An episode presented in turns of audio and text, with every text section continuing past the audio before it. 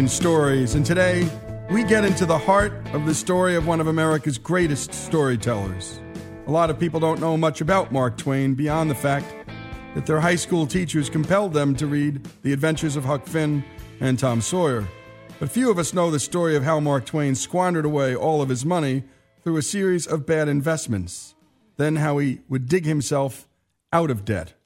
Today we have the author of the book Chasing the Last Laugh, Mark Twain's raucous and redemptive round the world comedy tour, and it's by author Richard Zacks, who is a best selling New York Times author, author of The Pirate Hunter, among many others. And thanks for joining us today, Richard.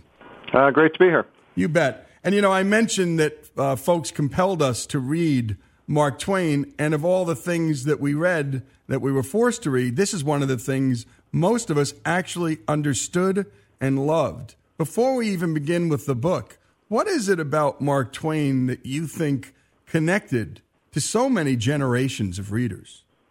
I think it's his humor and his his uh, kind of child childlike wonder and uh, mixed with cynicism. I mean, he did so many things. His range as a writer is about the most extreme you can imagine. To to make fun of religion and then to uh, celebrate uh, a runaway slave. To I mean, his it, it just boggles my mind. The more I read, the more I realized uh, how far he'd go in different directions and how human he was. I mean, how he he was able to pinpoint you know human emotions about about guilt and acceptance and generosity and greed and you know it's kind of you you if you paraphrase a mark twain story it, it just kind of sits there and and you feel like an idiot and then you read it and you realize oh my God, the expressions that he came up with and the way he said it, and, and it, it just feels, um, frankly, so American. Yeah, and you know, Mark Twain's books can't be pitched. I mean, if he were to pitch his book, right. it would not end well.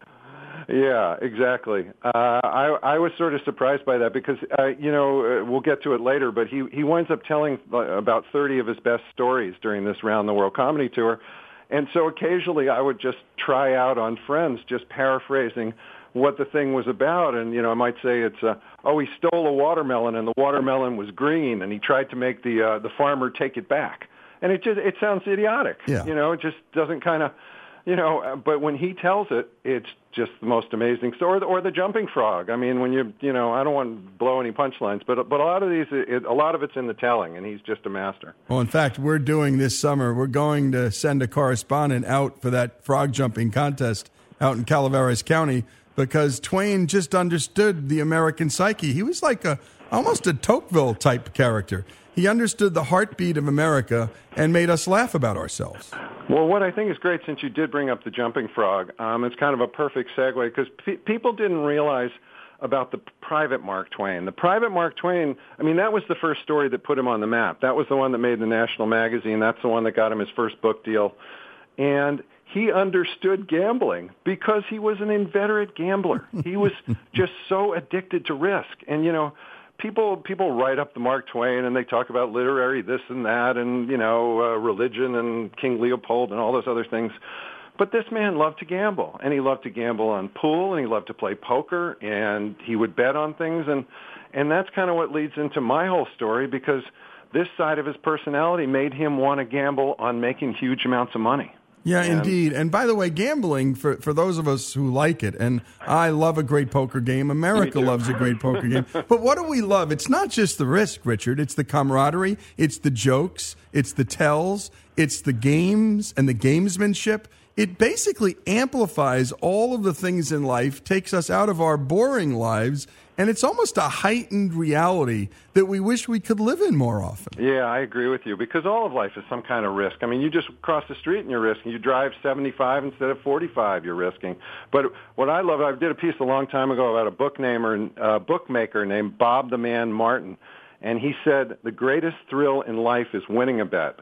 The second greatest thrill is losing one. it's so true. You know what I mean? Like people who don't gamble don't understand that. They think I'm just trying to like show off with some quote or something.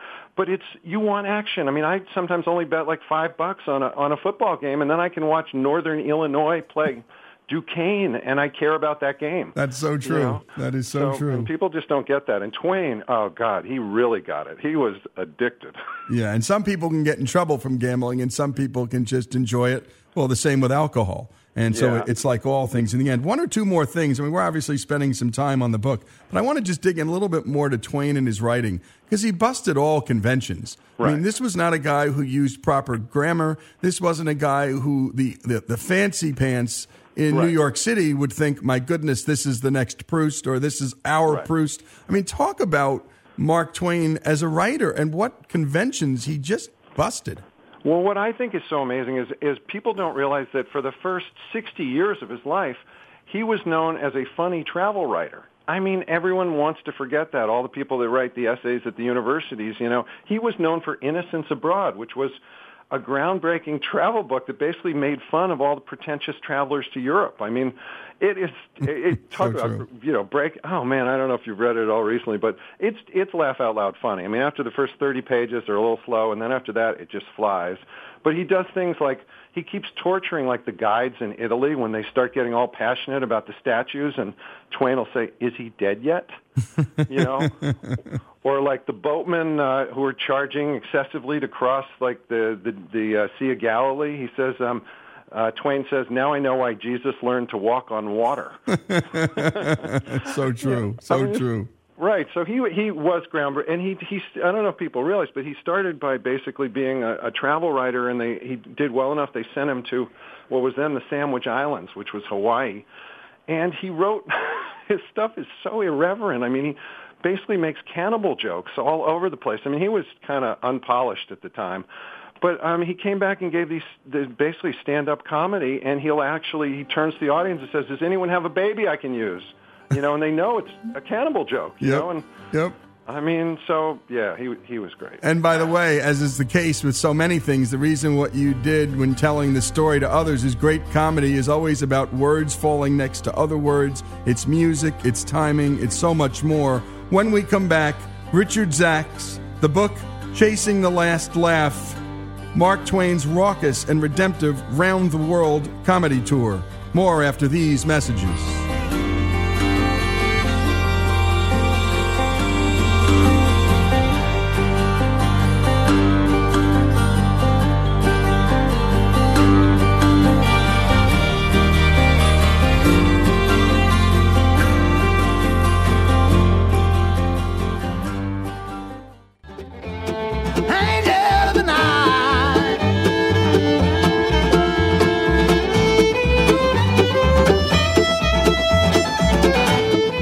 Is Our American Stories. You're listening to Chris Stapleton's former band, the SteelDrivers. And as Americana as Americana gets, and nothing is more American than Mark Twain, the writing of Mark Twain, the life of Mark Twain, frankly. And we're talking to author Richard Zacks, his great new book, Chasing the Last Laugh, Mark Twain's raucous and redemptive round the world comedy tour. And while we were in the break, Richard, you had asked about just sharing one more story about well, share it with our audience I where we left off. Tell you, you know, he yes, he's he was known for comedy, and he was known, and he was known a little bit as a young adult writer, but he really wanted to be a literary author, and it's he wanted to be like Henry James and Edith Wharton on some level. He wanted all that praise, which just today you know, kind of cracks us up because he got it all through Huckleberry Finn and Tom Sawyer, but he was actually trying to do I mean I think of it as kind of like Jon Stewart doing that movie Rosewater. Right. It's a little a little bit of a slow movie. It's a very, you know, praiseworthy endeavor that he was trying to do, but it's like no matter how good you are at one thing, you want to be something else. And the, and the other part of him that wanted to be something else is he had grown up so poor. He just wanted to be as rich as Rockefeller. He wanted to be rich as a Vanderbilt, which kind of leads into the whole rest of the story here. Indeed. And I, I find it particularly with comics who at one point or another just want to be taken seriously. Right. And I, we're just preparing for a Tom Hanks hour coming down the road. And Tom Hanks was at this critical juncture in his life where he just didn't want to do another movie with a dog and him yeah. being a goofball. And, and if you remember, his agent got him a script which he took for nothing. And the movie was Philadelphia. And yeah. though he worked at, you know, scale, it changed his life and people began to take him seriously. And I think the same with Robin Williams, who did some remarkable straight acting. and it showed people that there was more than a red ball at the end of a guy's nose. Yeah, absolutely. And um, I mean, Twain Twain pulled it off too, but he eventually had to discover he could do it through satire. You know, through really dark humor. I mean, he couldn't do it by his Joan of Arc. I mean, I don't think anyone of your listeners should bother reading it personally, but you know, he was trying to write this high literary thing, and he didn't pull it off. But that's fine. No, and Oscar Wilde suffered the same thing. I mean, uh, no disrespect to his, his his attempt at the same thing, but we remember him for the importance of being earnest. We remember him for his humor and his and his wit and his satire. Totally. Um, yeah, Mark Twain. He was he, he wrote a line something like a classic, a book that everyone buys and no one reads. Right. You know, and everyone thinks, well, how could he do that? Because he wrote these classics. He can't mean it. Well, at the time he wrote it, he was bitter because his books were not considered classics. Right. Right. Yeah. And, and luckily now they are. He wasn't around to really ever recognize that. Now you've studied the man's whole life, Richard. Right. What were some of the more surprising things you found out about Mark Twain? Well, I would say, uh, you know, I didn't know how much he liked to drink, smoke, curse, and gamble. I mean, that's like the Amer. That's the beyond the trifecta. What do we have when it's four things? I mean, he uh, superfecta. Uh, that's a superfecta. yeah, I gamble. Yeah. I love the races, so I know what a quinella is. I know it all, Richard. okay, superfecta, man. Yep. So he he he he. You know, I mean, and what I, I love all that about him. I mean, he was really one of the most flawed human beings, and that's what you know gives him all that humanity. You know that that he liked to do all those things, and then to make it even better, he married the most proper woman. You know, it's kind of like Margaret Dumont back in the Marx Brothers right. movies or something. I yeah. mean. Livy was an heiress in a provincial town of Elmira, New York, and she thought there were ways that you had it. She she got mad at him for like not bowing properly to noblemen. You know, I mean, it's just it's it's kind of it's this wonderful comedy that's behind the scenes. So I think it make his maxims are and all those great one-liners are kind of like he distilled it from his life, and that's what's kind of interesting. Well, and the last thing Mark Twain needed is to be married to someone like Mark Twain, and I think the same for his exactly. wife. What an awful marriage that would have been. Tell me more about his business investments and his inventions. He's almost like a Ralph Kramden type of guy. That's perfect. How did he lose all his money? Well, before we get to that, I want some of the inventions because they're just you can't make this stuff up. I mean, he he he invented special clamps so that toddlers couldn't kick the blankets off of their beds. Bed clamps. He thought he was going to make money on. He got a patent for that. He um he invented a history game that had um, all these, uh, you know, all the questions, who are the kings of England and all the rest of it. But he didn't take time on the board, and it used push pins. So basically, it destroyed the board every time you played it. You know, he just he was all over the map. On the other hand, he did make one invention that actually did well for him. Um, the Mark Twain scrapbook has pretty much been forgotten, but he's the first guy to think that you could do dried strips of glue on a page and then moisten them with a sponge or a rag and then put the photograph or the card or the newspaper clipping into the scrapbook. And he patented it. And it it would have made him a ton of money, but he picked a con man to market it for him, this guy named Dan Slote. And uh, Slote wound up going bankrupt like three times and not paying Twain what he was supposed to get. But uh, Twain once wrote one time when he after he got a royalty check, he said, "My blank book makes more than my written ones." hey, that's the thing about being a businessman. I mean, in the end, you got to have great business instincts, pick your vendors right, and this right. may not have been Mark Twain's great talent. No, it really wasn't. And he, the trouble was, he had this moonshot enthusiasm, and he had no patience for details. So he would just get so excited about some some new invention or something that he would hear about. So the way he lost his money was ba- basically two two areas. Um, the Paige typesetter, which was you know he grew up as a, he had been a printer's devil. He'd been one of those guys that had to take those tiny bits of metal and drop them in so that the newspaper could be printed. You know, a little each letter individual, and he just thought if anyone could automate that it would be worth a fortune. And he was absolutely right. The trouble was there were about 30 different main guys trying to do it, and the one he picked did not win. You know, he picked uh, James Paige, and he said Paige, uh, Paige, uh, you know, he could he could talk a talk a fish to t- come out of water and take a walk with him. You know, he he just uh, a hustler.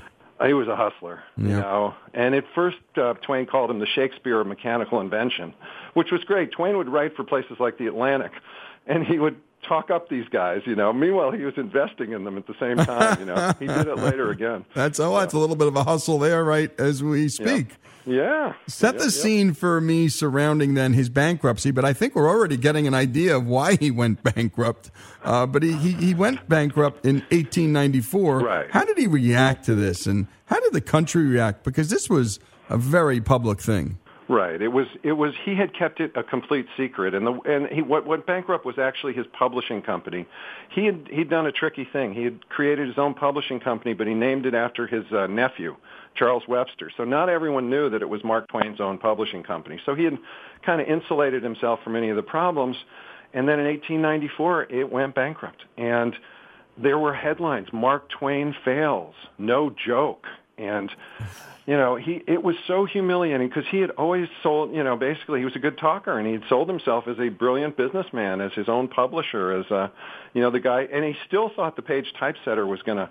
It wound up being Mergenthaler's Linotype. The Linotype took over, but he he still thought Paige might win out. So this was just so unbelievably humiliating for him. And he went to Europe. He could no longer afford to live in his own home in Hartford, which is just amazing. And rather than he had seven servants at the time, including a, a black butler, um, instead of cutting back on the servants and just living there quietly, they couldn't stand the shame in the wealthy community of doing that, so they went to Europe in 1891, and uh, they didn't they didn't move back permanently for um, for nine years. How old So- was he when this happened, Richard?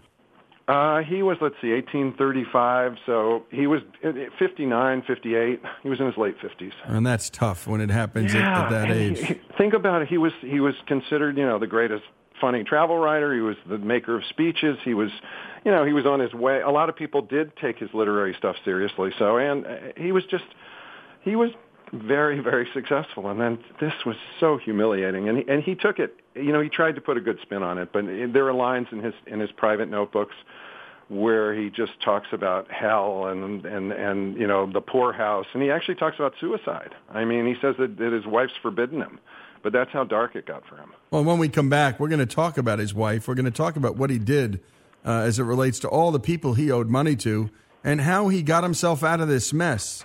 It's actually a really remarkable story, Richard. And thanks for writing this. And a, a side note, uh, you know, what, what Twain was going through when he was 60, uh, I think you're just dead right. I mean, this is that was the life expectancy of human beings right then at that time, Richard. Oh, it was it was just brutal to have it happen at that. I mean, at 30 or something, you know, you roll with it and you keep. You got like time. Sam Walton went bankrupt at, in his late 30s, I think. You know, Yeah. the Walton stores failed. You know, but Yep.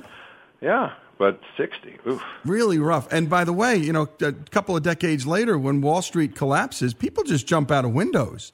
I mean, this is the I think the number one cause of suicide for men is financial failure. Right. Uh, and and we know this. And so when we come back, let's dig into the, the rest of the story. This is Lee Habeeb, and this is Our American Stories, Chasing the Last Laugh, Mark Twain's raucous and redemptive round the world comedy tour. Go to Amazon, order this book now. It makes a great, great gift for a father, for a reader, for a mother, for a friend, and you'll laugh a lot. I promise, you'll laugh a lot. And then you'll want to pick up the Twain catalog.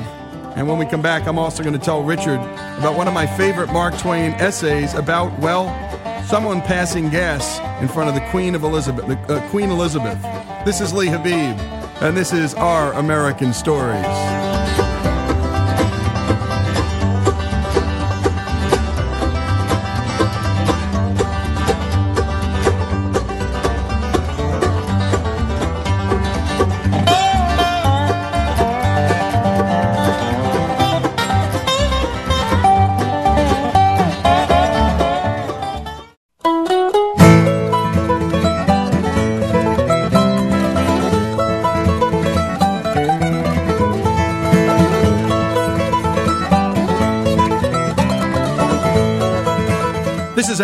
American Stories, and we continue our conversation with Richard Zacks, author of Chasing the Last Laugh, Mark Twain's raucous and redemptive round the world comedy tour. And when we left off, Mark Twain was staring down bankruptcy. He was old, he was 60, tired, disappointed, dead broke. What happens next, Richard? Well, he has to do something he really didn't want to do. He has to do a round the world lecture tour. They called it lectures, but it really was stand up comedy. And when he did it, And um, everyone thinks of Mark Twain as loving to do, you know, it's the Hal Holbrook thing, loving to do public speeches and all the rest of it. He actually uh, dreaded it. He um, he thought that people he treated, you know, thought of him as a clown. He said, once an audience sees you stand on your head, they expect you to remain in that position. Right. And, you know, right. here he was trying to become more of a literary figure and, you know, he's 60. He's not, you know, it's not, and he had to go and make people laugh. So here he is miserable from losing all his money, and we didn't even talk about he lost his wife's money. I mean, oh. I don't I don't know if you're married or not, but losing my wife's money that scares me. uh, luckily, my wife didn't have any money in her family, so I, I, can never get jammed up like that, Richard. Oh, you know that's actually really good. Lucky me. He, he inherited. Uh, I mean, his wife inherited the equivalent of you know millions of dollars. She was a coal heiress, and her father died suddenly the first year of their marriage, and he moved into a mansion thanks to that. And uh, he succeeded in basically losing losing just about all her money. Oh, know? so he lost his money and her money. That's uh, just uh, brutal. Whose idea was this tour, Richard? Uh, it was his idea. I mean, he he knew that the only back then, if you think about it, there's no radio, there's no TV, there's no internet. Obviously, there's none. There's none of those things. The way you made the biggest money was people coming to a theater, and some of the highest paid people of that era were the actors. And uh, Twain knew that he could make. Uh, I mean, the highest paid were like the musicians. Um, there was um, uh, what's his name with all the hair, the Polish uh, piano. Uh, anyhow, so um, Twain knew the biggest. You know, he could charge a dollar a head, and a dollar was then uh, a day's wage to come and hear him talk. So that was the way, and and he knew that he he couldn't just do the United States. He he thought that he needed to, uh, you know, do the whole British Empire wherever they spoke English. So it was this incredibly ambitious speaking tour. Yeah, where did he go, and how long was he out there? He was out there for um, for one year basically, and he went to 71 different cities. He did 122 nights of performing. He would, you know, back then we forget how you travel. He was 100 nights at sea in order to to go to all those places. He had to take you know a boat from the west coast to Australia and a boat from Australia to India, and um, he. Uh, he played small theaters in the United States, and then he played a lot larger ones once once once he left. Um, he the um, he got in so much trouble with the bankruptcy that he literally had to change his tour because he was liable to be sued in the state of New York. So he had to leave New York State, and he was a little worried that anywhere in the United States they might take his his uh, lecture, his, you know, the money from the uh, the audience, and put it towards his debts. So he was pretty eager to. I mean, he never said I'm running away, but he he wanted to get out of the U.S. and he didn't want to return until he could know that no sheriff could could you know take any of the money. And he was unique in his approach to to stand up comedy, and that is he didn't just do punchlines and running jokes. I mean, he told funny stories. Right. You had one on page 182 uh, okay. the one about growing old. Share that with us if you could, Richard. Sure, uh, I'd be happy to. He, um, he, he. It was after it was late one night, and he was in Australia. He was in a club in Melbourne, and he mentions that I'm. I'm going to try and do it. Here we go. Right. Um, my my friend on the right and I were talking just now about growing old. I said I thought that if I had created the human race, and then everyone laughs, you know, and someone yelled out, "You did some of them." Um, Oh, I could have done it, he says back. Um, I was asked nothing about it, and I didn't suggest anything. But I thought if I had created the human race and had discovered that they were a kind of failure and had drowned them out, well, I would recognize that that was a good thing. and then fortified by experience, I would start the thing on a different plan. I would have no more of that 99 years business from the Old Testament. I wouldn't let people grow that old. I would cut them off at 30 because a man's youth is the thing he loves to think about, and it's the thing that he regrets. It is the one part of his life that he most thoroughly enjoys.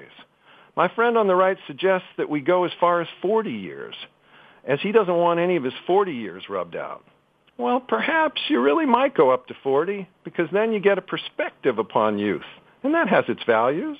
That has its charm. But oh dear me, I never would have created age.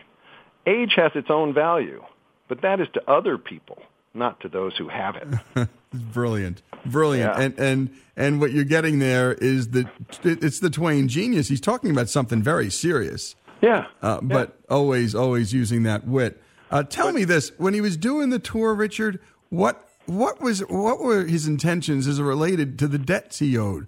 Talk well, about that and Livy's r- role in this as well. Sure. Um, but maybe we could just hit a little on his his delivery style, just because I think it's so unusual. Absolutely. We, uh, yeah. He. No. I mean, I didn't deliver that the way he would have because I think I, I, I couldn't, and I put you to sleep. But he he did it with with um, a slow, slow voice, and he did long pauses and he just stood there without smiling. He never smiled. Nobody ever remembers him laughing hard at anyone else's joke. He was one of those comics that never laughed at anyone else's materials. And he put he sometimes even put his jaw on his hand and just just stood there. And it takes a while, but if you start reading his speeches and you read them that way, they're way funnier. Yeah. But it's just it's just really hard to do and really unusual. The only person I can think of is like Steven Wright. I was just you know? about to say Steven Wright because that was the thing. You'd look at if you'd ever read those one-liners. I mean, they're okay, but right. you watch him deliver them. They're so deadpan and it's so slow. I mean, it's like paint drying slow. He said breakfast anytime, so I ordered French toast from the Renaissance. Right. yeah. exactly. exactly. Exactly. Yeah.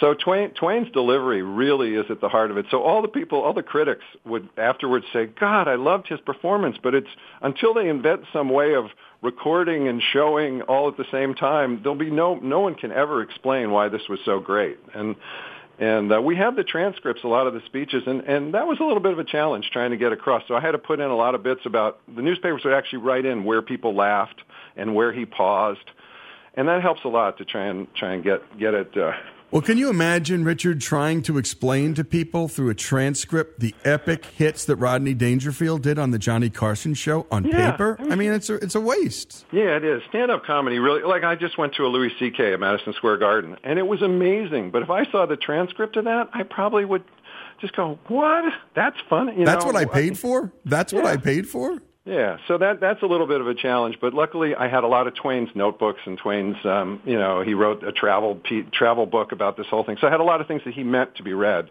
as well as the speeches. You know, so basically for the speeches, he took 30 of his best stories that he had basically been telling for the last 30 years, and he he cherry picked, um, you know, five to 10 minute bits. You know, one goes as long as 15 or so, but and he would just he would deliver six or seven of them every night, and just stand there. and tell these stories. And he was so unusual. I mean, they were so kind of droll and also really smart and they were so American. They were about buying his first horse and they were about the jumping frog and they were about stealing a watermelon. And they played incredibly well around the world. Well, when we come back, we'll close out this hour with Richard Zacks and we'll talk about what ends up happening. I mean, does he pay off his debts? Uh, what happens to his psychological state? Does he end up being happy again, or at least something resembling happy? And we'll talk a little bit more of this whole idea of the man having to go out and make people laugh for a living. It's a hard living, folks, by the way. Think of the number of comedians who end up killing themselves. It's really, really staggering. You're out there alone, and you got to make people laugh no matter what mood you're in. And, well, no one takes you seriously. And at a certain age, at a certain time in your life, especially a guy like Twain who was looking for status, wanted to be wealthy, and seen of as important. This had to be tough, even as he was succeeding and, well, trying to pay down those debts. This is Lee Habeeb. This is Our American Stories, Chasing the Last Laugh. Richard Zacks is the author. Buy it on Amazon. It'll make a great, great gift.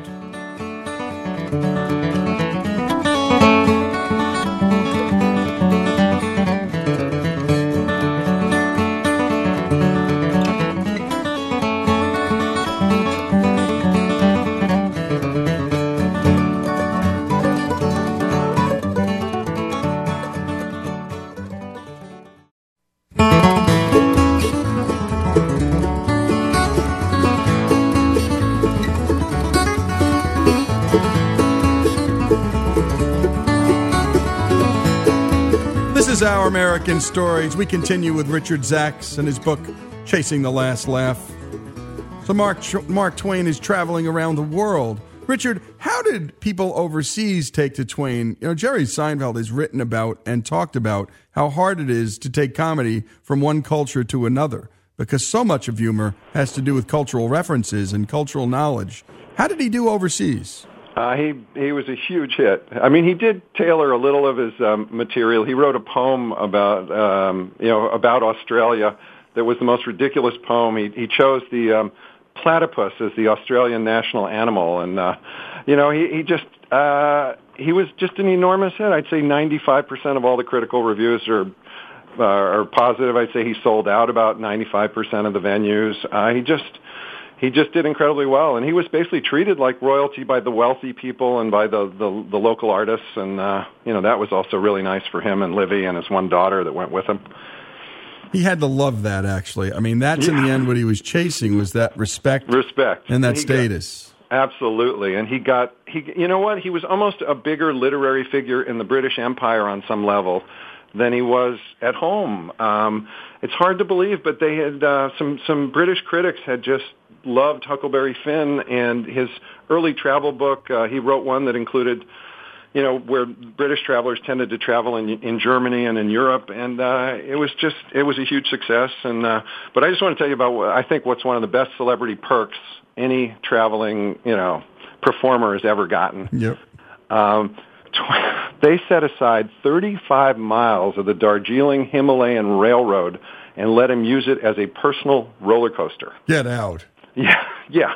And he just had a six-seater hand car, and they just going down. I mean, these were steep hills. There were four zigzags that they had to reverse the direction of the car in order to get down. The hill was so steep. They had four horizontal loops where you go loop around through tunnels. And Twain just call, called it the absolute best day of the trip and one of the best days of his life. And uh, he just loved the idea of his wife and daughter sitting there. No one mentioned seatbelts. So he's sitting there in these open cars on canvas back seats that are bolted down, going down the Himalayas. You know, it was just, it was great. And by the way, at 60, this just proves his affection for risk, Richard. His, totally. Yeah. that yeah. shows it. Yep. So the tour, so the tour is a hit, and people are wanting to know how's he doing on that debt paying thing.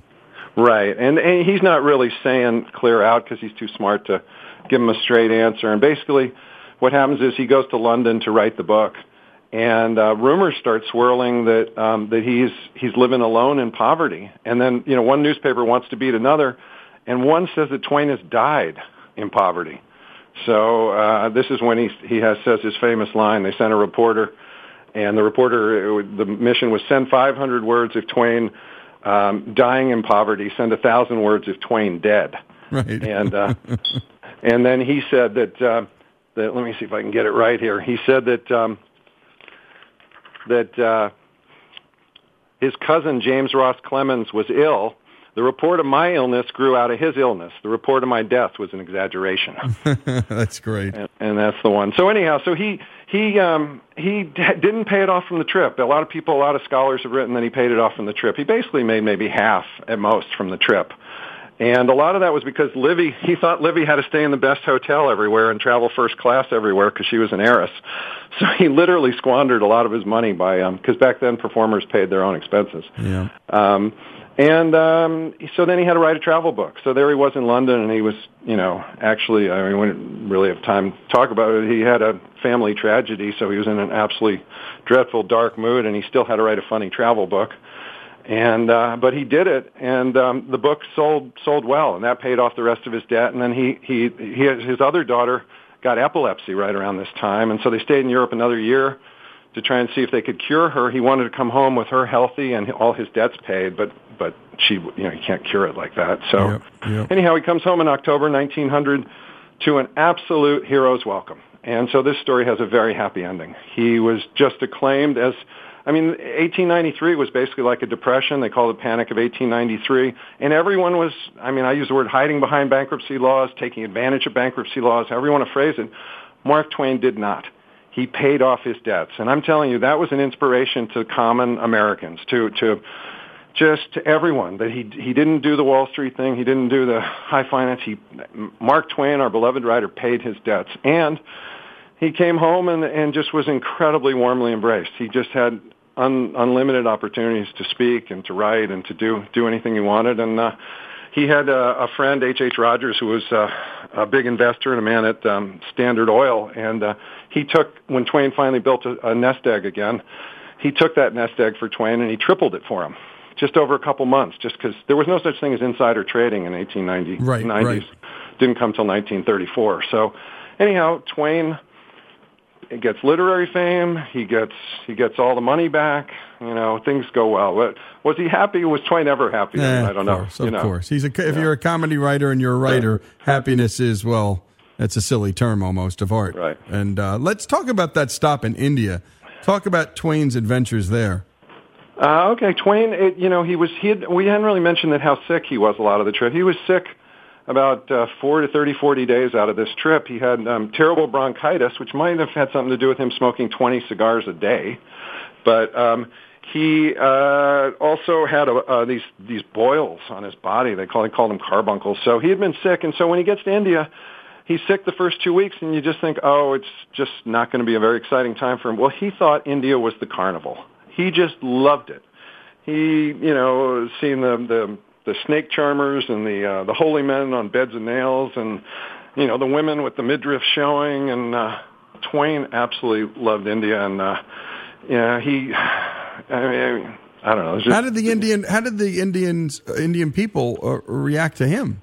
Well, that's the thing. Um, they didn't really know who he was. You know, I mean, it's a you know, there, there, I think it was only like 250,000 white British, you know, soldiers and administrators basically governed the, the country. Right. And most of them recognized him, but you know, Twain, you know, as much as he claimed to be bothered by it, he had a very unusual hairstyle. In that era, nobody wore their, their hair quite like that. Every every reviewer comments on the hair because it was such a bushy, curly thing. You mess. Know? It was such a mess. Such a mess, yeah. right? Right. That's who I was thinking. Paderewski was another person with you know a mess of a hair that was really popular.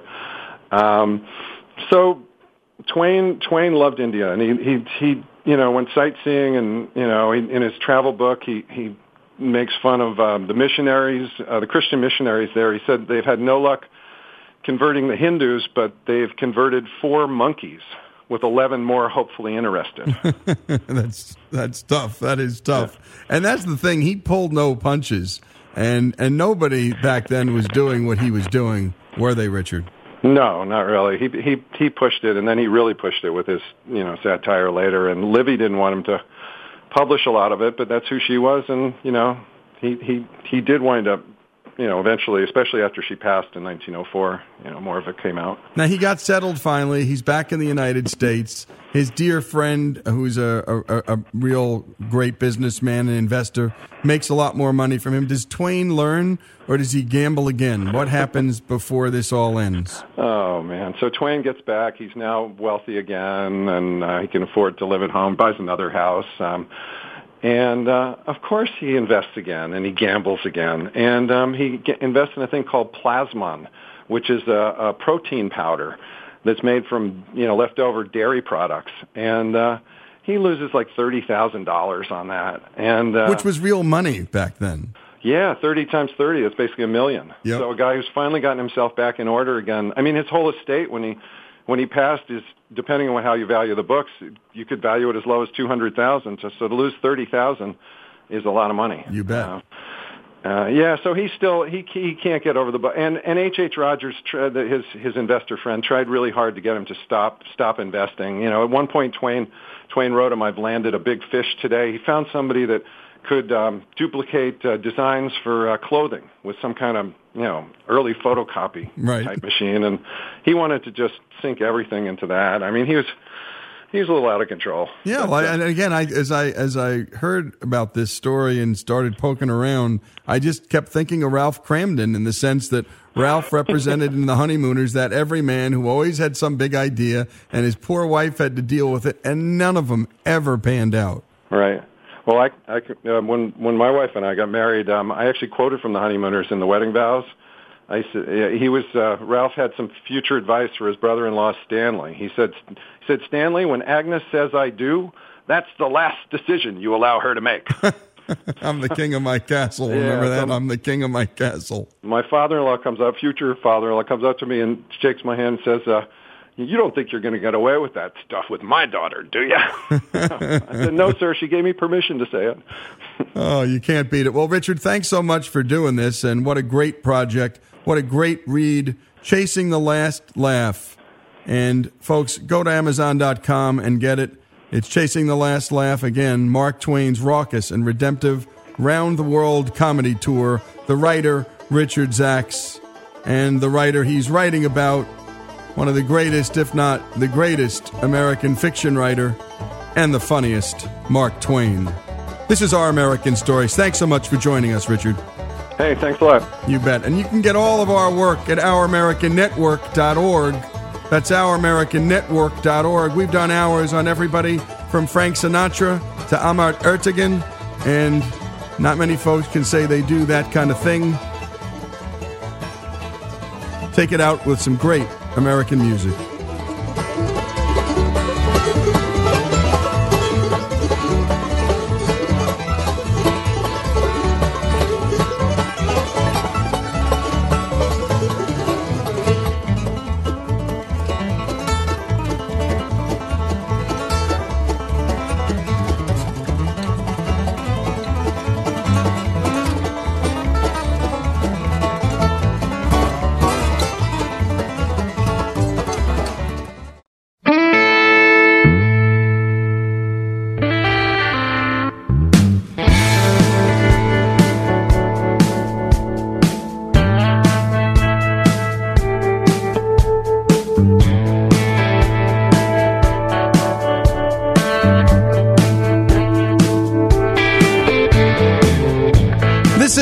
Habeeb, and this is Our American Stories. And for the hour, we're going to talk about the life of Pat Conroy. And if you don't know him, you're going to, and we're done, and you're going to like him.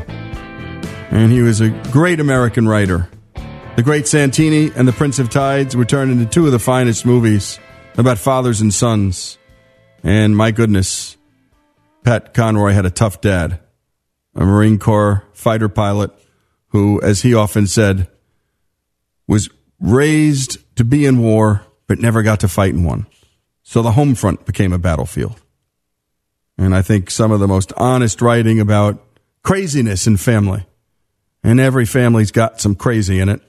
And father and son relationships are some of the toughest and the greatest writers have dug down deep into that well from Arthur Miller straight to Bruce Springsteen. And I think it's what makes those guys all so good and what brings them so close to their audience is the writing honestly about their fathers. Fathers they love and in many respects hate. And so i wanted to have you hear a little bit about pat conroy and his life. First here's pat talking about his mom. The reading life was inspired without question by my mother. And i did not realize this that when my mother read to me and my brothers and sisters every day before we went to bed at night. I did not realize that would become my writing voice, the voice I would hear when I'd go to a table. That would become the voice I'd read to my own children, when I taught in school, when I read something to my wife. I did not understand she was plotting this thing to take over my life. Because one thing about my mother, she made me obsessed with books. And not only obsessed, I lived through books, and not living through books was not living itself. And my mother, we're not sure she got out of high school, but she taught herself and she ate up every single library of every town we ever entered. No one ever checked out more books than Peg Conroy. Again, his mom never goes to college, inspires her son to read, and he becomes one of America's finest novelists. So, Never take for granted what influence, folks, you have as parents on your kids' lives. Books were life changing to Pat Conroy. Take a listen to this. books are life changing. I try to write the, about the life changing books. I try to write the books that led me to others, and that is one of the great gifts of books. You read one, and it leads you on a pathway that you did not know you would take. Uh, when I went to England, I did not have any idea. By turning a corner, I would read the complete works of Dickens. Turn another corner, I'd read the complete works of Thackeray. Uh, look across the street, and Yeats would flower open for me. Uh, Jane Austen. I mean, it, it, occurred to me so many times that I had to become aware of just what would be happening at the time it happened. But that was one of the glories of living to me, not one of the sorrows. He tells a story here in this interview about how after one of his successful books, The Prince of Tides, which is really dark and really tough, and it's clearly about his family and craziness in his family, a smug, young, very seemingly happy couple comes up and, well, they seem to think that they're very different than the lives he's writing about. Listen to Pat Conroy's exchange with this one particular fellow. Yeah, I think The Prince of Tides just came out. And he says, Hey, man, your family's nuts, huh? I said, Yeah, pretty much so. He said, Boy, you can sure tell it from reading that book. I said, Yeah, you can. I said, How's your family, pal? And he looks at me and says, Oh, my family's great. Great. I said, Now that we're having the conversation, let's be honest. How far do we have to go before we hit the first crazy in your family? Mom, dad, sister, brother, aunt. His wife broke and finally said, His mother's nuts. She's completely nuts. And I said, See what I mean? I said, generally, it's not far from any of us. It's, you know, it's around the corner there. Sometimes in my family, it's much closer than I'm comfortable with. Much closer. But that's the thing about writing and real writing. It makes us all feel less alone. So, what would he like the fans to get out of their reading life? Take a listen. I would like people, my readers, my fans, to get out of my reading life this. I would like them to see it as the beginning of a journey. I'd like them to see what happened to me in my journey. Because the one thing I can promise them, if they take it seriously, if they are serious readers, if they are serious imaginers, if they are serious thinkers, they don't know where this journey is going to end. It's a voyage of a lifetime. It'll end with my last conscious thought on earth. It's taken me places I could not believe. I've traveled parts of the globe I would not be there except for reading. I've visited the graves of poets in Crete.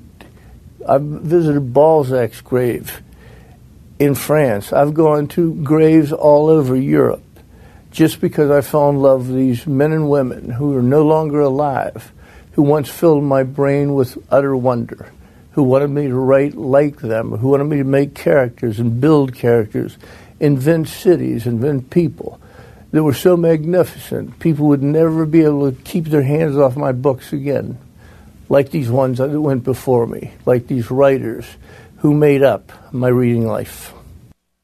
And you're listening to Pat Conroy, and we're spending an hour on this man's life because wait till you hear the audio to come. Talk about a storyteller, and when he opens up about the really difficult, difficult life with his father, well, there's a little bit of that in every father and son relationship, and some much more than we'd care to admit. And so when we come back, we're going to hear from the man who wrote The Great Santini, the man who wrote The Prince of Tides, and then the man who wrote his only piece of nonfiction that really hit the bestseller list, The Death of Santini, and that's the death of his father, when he really opened up and let it all, let it all out. This is Lee Habeeb. This is Our American Stories. We celebrate everything here, including great writing and great literature. More after this.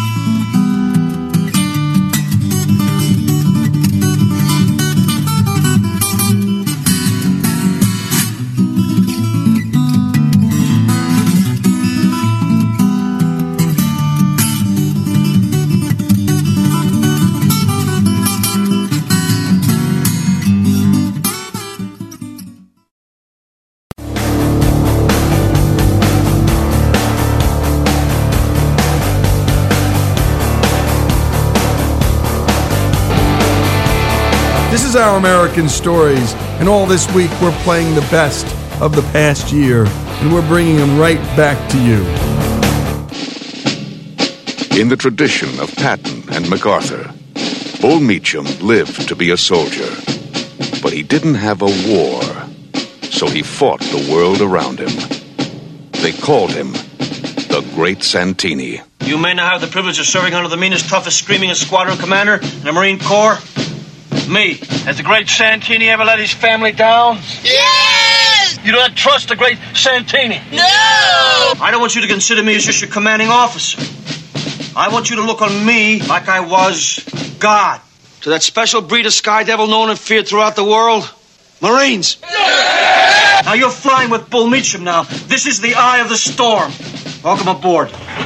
He was a man of war, but it was a time of peace. Hey, Dad, are you ever afraid when you fly? Hell yes. That's what makes me so damn good. And that's the trailer of the movie The Great Santini. And Robert Duvall was never better.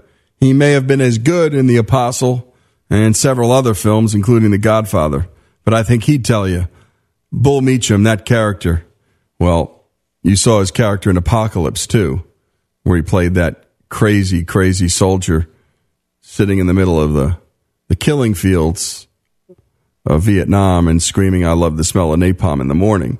But let me tell you, Bull Meechum, what a character. And Pat Conroy was born on this day in history in 1945. And we're covering his story today.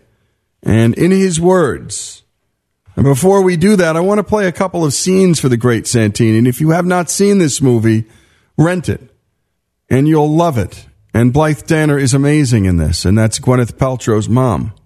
Quite an actress.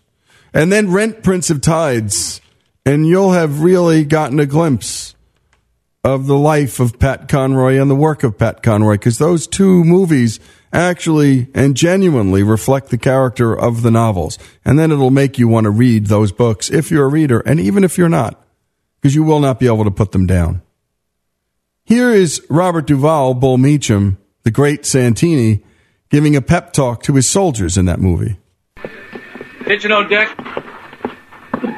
Seats, gentlemen. Morning. You may now have the privilege of serving under the meanest, toughest, screamingest squadron commander in the Marine Corps. Me. Now, I don't want you to consider me as just your commanding officer. I want you to look on me like I was, well, God. If I say something, you pretend it's coming from the burning bush. Now, we're members of the proudest, most elite group of fighting men in the history of the world. We are Marines, Marine Corps fighter pilots. We have no other function. That is our mission. And you're either going to hack it or pack it. Do you read me? Within 30 days, I'm going to lead the toughest, flyingest sons of bitches in the world. The 312 Werewolf Squadron will make history, or it will die trying. Now you're flying with Bull Meechum now, and I kid you not, this is the eye of the storm. Welcome aboard. Welcome aboard. Carry on. And just moments later in this movie and in the book, we see this. This man could not treat his family any differently than he could treat his soldiers. And this was, in the end, what the book was really about. Let's take a listen to Duvall instilling some discipline into his kids. Okay, hogs. I've listened to you bellyache about moving to this new town. This said bellyaching will end as of 15, 30 hours. Will not affect the morale of the squadron henceforth. Do I make myself clear? Yes, sir. I know it's rough to leave your friends and move every year. But you are Marine kids and can chew nails while other kids are sucking cotton candy. And you're Meechums. Meechum is a thoroughbred, a winner all the way. Gets the best grades, wins the most awards, and excels in sports. Meechum never gives up. I want you hogs to let this burg know you're here. I want these crackers to wake up and wonder what the hell blew in a town. Okay, hogs, by nightfall I want this camp in inspection order. Do you read me loud and clear? Yes, sir. sir. I said, do you read me loud and clear? Yes, sir. Outstanding. Sergeant, dismiss the troops.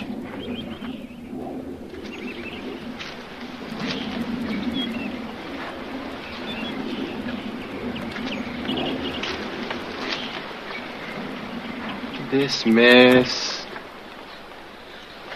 He does remind me of someone from the movies, but it's not Rhett Butler. No, it's not.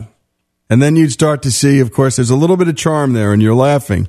But then that, that military discipline turns ugly in the movie and it becomes demented and in the end warped and it destroys the family.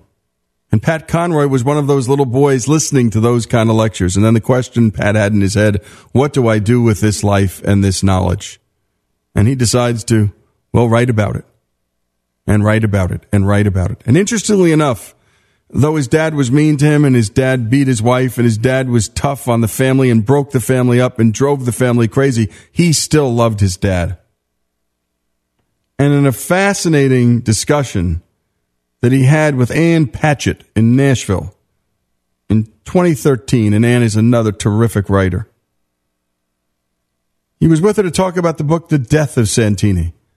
Because in the end, when his dad died, well, he needed to, he needed to write about him. Honestly. And this was the hardest book he ever had to write, and it was a piece of nonfiction. This great fiction writer now finally able to tell the real, real, unbridled truth about his dad now that he passed. And Conroy tells the story about what it was like to tour with his dad when the books The Great Santini and The Prince of Tides were, well, making him a famous author around this country. What would happen if you and I were talking here tonight? You would see a hulking figure in the background that would appear on stage. He'd break in and figure out a way to come out and sit there to join the conversation. And eventually, he would take over the conversation. But I got moved when he, the great Santini came out and he hated that book with his body and soul. He hated everything about it. He hated my portrait of him as a father, as a husband, as a Marine. He loathed that book. But I was attacked by his family enough that as I was signing the great Santini, and you know, and you know those first books you just mentioned you know, I had, I think, 12 intergalactic sales during that season. But I noticed Dad would come and sit beside me. And he got in the habit of signing my books with me. now, for, for Dad, with, you know, he would sign this way with the great Santini. I certainly hope you enjoy my son's work of fiction, and he would underline fiction he'd underline fiction five or six times.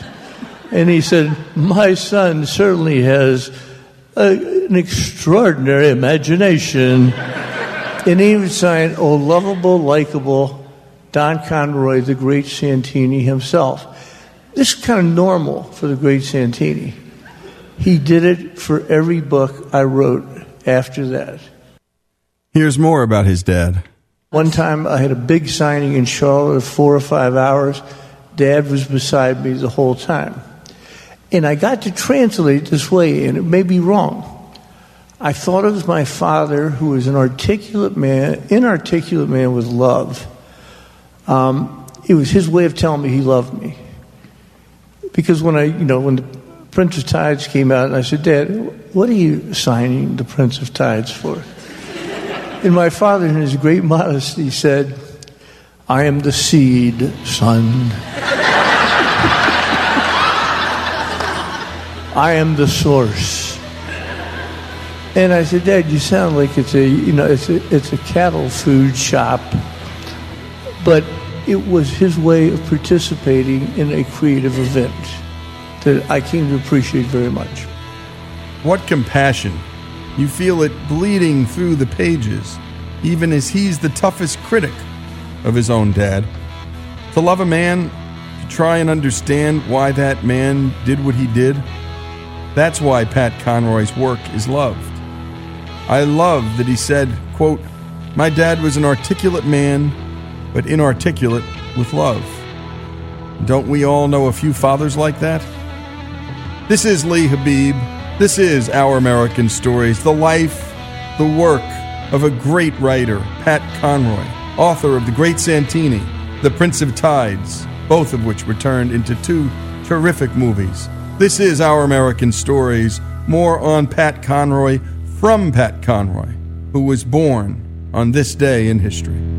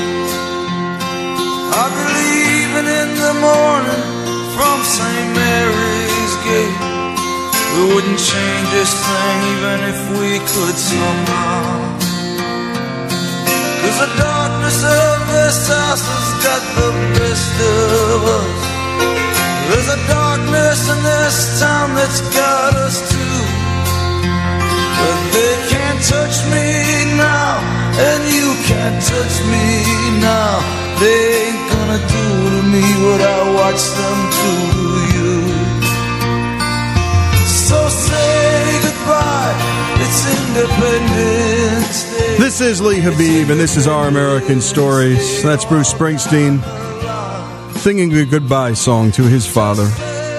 It's what's drawn a lot of people to his music. It is certainly what drew people to Arthur Miller's work, the father son relationships and the strains. And it is most certainly what drew people to Pat Conroy's work, the great Santini and the Prince of Tides in particular. And of course, his nonfiction work, The Death of Santini, which was about his father. And so were the other two, in very clear and stark terms. And Pat grew up in Georgia, but he was a he was a Marine brat. So he grew up on bases all over the country. And his father, as we learned early on in this hour, was a man who was built for war, but never got to really fight one throughout the childhood of young Pat Conroy. And so the home field, battlefield, was what Pat experienced with his dad. And so we pick it up with his conversation with Ann Patchett in Nashville in 2013. Did dad change because of the fiction? This became the question Ann Patchett had. Did dad learn something reading about himself through his son's eyes? You know, I've never seen a guy change because of a, a work of fiction. But I think dad made an effort, and my mother divorcing him at the same time. And, you know, my father, now here's my father. Okay, son, and I, I went to talk with dad, and I said, Dad, and he's weeping, which dad never did. He's weeping, oh, I've got divorce papers from your mother. And he's crying. We're at Manuel's Tavern in Atlanta. He's weeping and crying. And I said, Dad, do you see what you did wrong now? Do you understand what you did wrong? And poor dad going, Yeah. And I said, What do you think it was, Dad? He said, I was way too easy on your mother and the kids. I should have cracked down harder. And I look at him from across the table. I said, Dad, Caligula couldn't have cracked that harder. And he said, No, no, this is. He goes to the judge. My mother has given the judge a copy of the great Santini and said, It's all here, Your Honor. My mother and sister testified on scenes in the great Santini I had invented, I had made up. So, and dad gets up in court, and this is in Beaufort, South Carolina. He says, You cannot divorce me, Judge. And so the judge, rather surprised, said, Oh, really, why not, Colonel? Because I am a Roman Catholic. And when the family hear this, we all, and he said, I was married forever. And this court has no power to divorce me and Peg. He was divorced about five minutes later. but it was dad.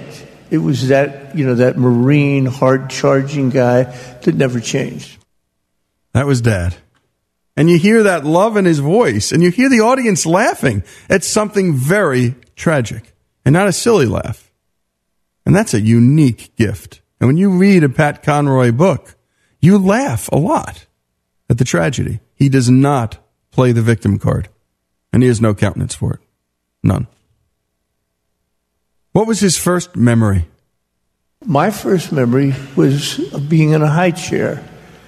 And I was in a base in El Toro. And I remember my father beating my mother, backhanding her to the floor, with her trying to stab him with a butcher knife. And I remember my face, my whole baby face, um, inflamed. And I had, you know, I didn't know how to talk then. And what it was inflamed with, I later realized was hatred. And I didn't know there was an English word for hatred. So I didn't have to go back for that. That is always with me. That lives with me every day. Uh, I, you know, don't have to do research on it, study it. It is there. It is there. Here he is talking with Ann Patchett about the process he went through with his editors when he was submitting The Great Santini. And the editors just couldn't believe that a man this tough and this mean existed. And well, Pat had to take some liberties. Let's take a listen to this exchange. I would write her these things, and instantly she would write back, Pat, no one will believe this character. He's too mean. He's too horrible. You know, you, he's not believable, and we will not publish your book. So I kept trying to add scenes, and I got my brothers and sisters together, and I said, Did Dad ever screw up and treat us nicely when we were growing up? And I, then I was very serious.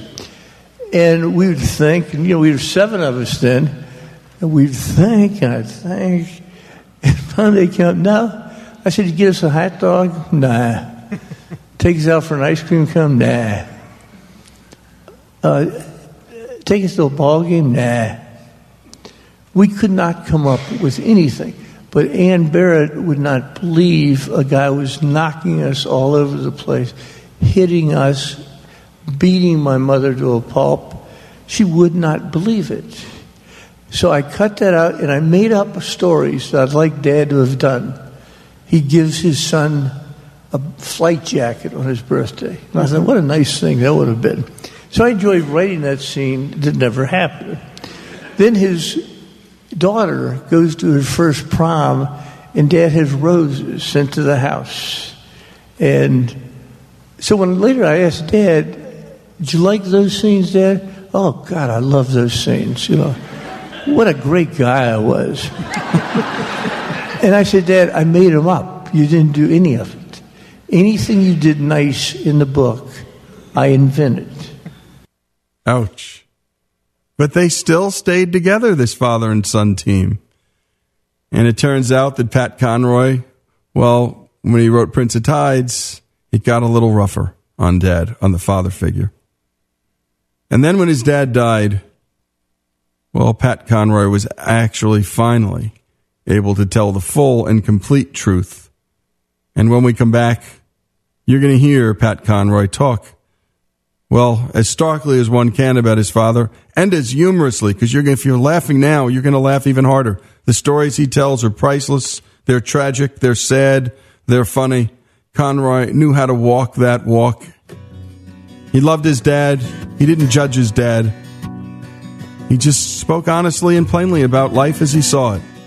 This is Lee Habeeb celebrating the life, the work, the fiction, the brutal, beautiful honesty of Pat Conroy writing about his beloved dad, whom he hated and loved simultaneously.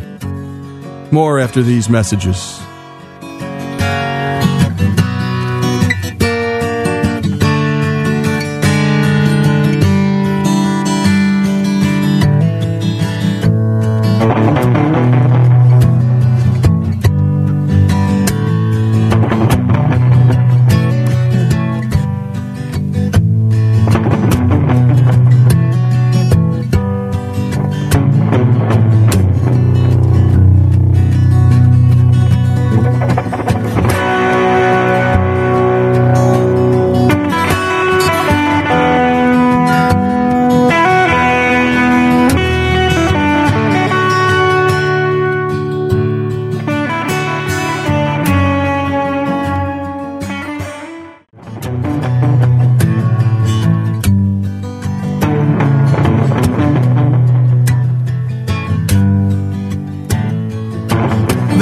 Lee Habeeb, and this is Our American Stories. And for the hour, the life of Pat Conroy. If you don't know his work, pick it up. Go to Amazon. Get The Great Santini, and then read The Death of Santini. One, a work of fiction about his dad, and then when he finally da- dies, a work of nonfiction.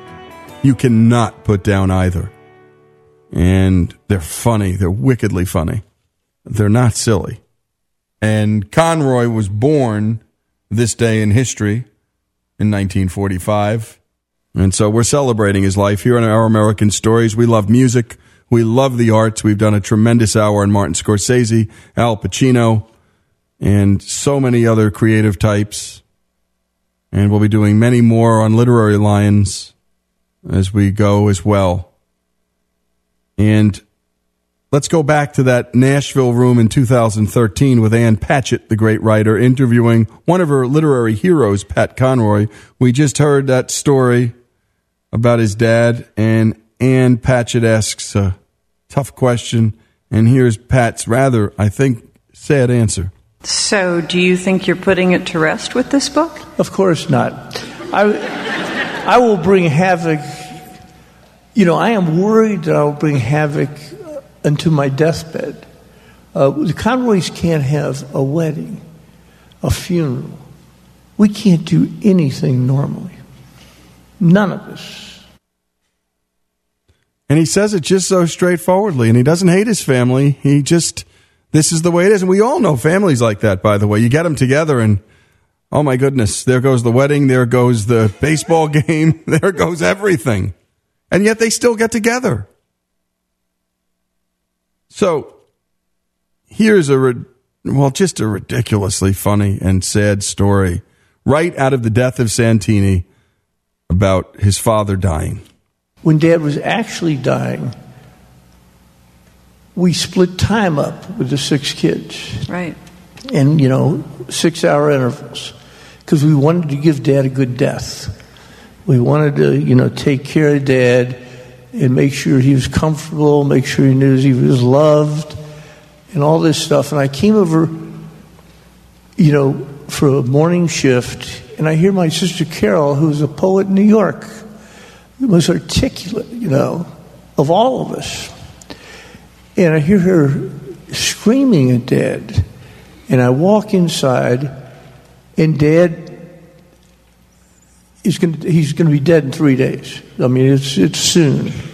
And Carol is screaming this, Ann. You got to tell me you love me, Dad. You got to tell me you love me. And she has tears streaming down her face. You got to tell me you're proud of me, Dad. Proud of my life as a poet. You know, I've made a life as a poet, and it's been hard. It's been in New York City, and I've done it by myself. But you got to tell me you love me, and you got to tell me you're proud of me before you die. Now, this is moving to me as anything can be. So I go in, and of course, I'm the oldest of seven, and I was the, the protector, the lookout, the Rottweiler for the other kids. So I, as Carol said later, he wagged the finger of hmm. paternalism. and so I wagged it at her. She comes out and she's just a wreck. And just and she's had a lifetime of mental illness. She's had a lifetime of estrangement from the family. And she comes out and I said, Carol, it's very important for you to know something. Dad is dying, he's not going deaf. You don't have to scream at him. And Carol is a wreck. And she says, Pat, he's never told me he loves me in his whole life. He never told me he's proud of me in his whole life. I've written poems. I've dedicated poems to Dad over and over again. I've done everything I could to make him proud of me. I've needed him my whole life just to tell me he loved me. And does he ever tell you that? And I said, Carol, to tell you the truth, every day the phone rings. And I pick it up and it's dad. This has been going on for 30 years. And the phone rings and it's Dad on the phone? And I said, Hey, Dad, how you doing? And he said, Pat, I just have to tell you this. I love you so much, I cannot even tell you or express it in words. and Pat, I am so proud of your writing that it makes me want to fall to my knees in gratitude for the day that you were born. And I only wish I could feel the same way about Carol.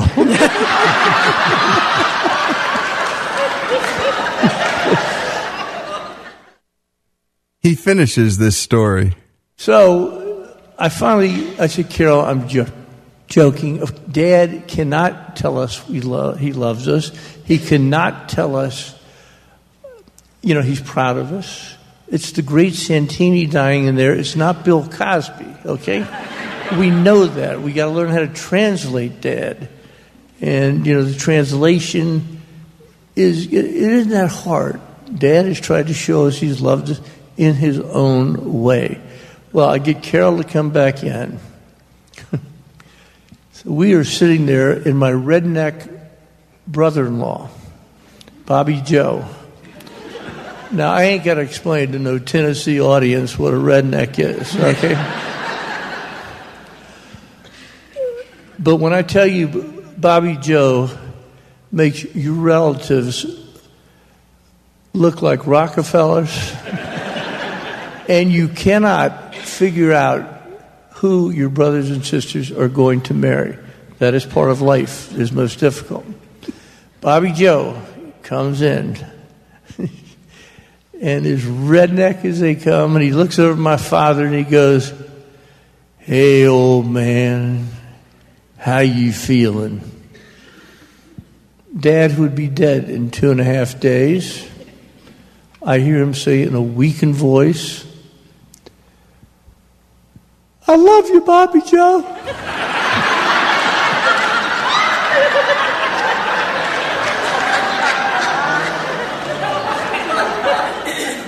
I'm proud of you, Bobby Joe. And my sister goes off like a Roman candle and she goes for his throat with both hands. And both of us have to pull Carol off my dying father. And that came out of the Death of Santini, this remarkable book that Ann Patchett was discussing with Pat Conroy. And here is Ann talking about her thoughts about Pat Conroy's book and this exchange. But Ann, this is the kind of thing that you know that haunts me and follows me and hunts me down, whether I want to or not. This is so confusing, though, and this is your brilliance. You're making us laugh. You're making us laugh. I laughed my head off through this book, and it is a tragedy. I mean, it's the saddest book in the world, and I was gasping. I was laughing so hard. See, Ann, like, you know, I cannot. Uh, see, and I, you know, I t- tell you that these are horrible stories. You know, when my brother, I had a brother commit suicide. It's the worst things ever happened to us. He was the youngest brother. He was a paranoid schizophrenic.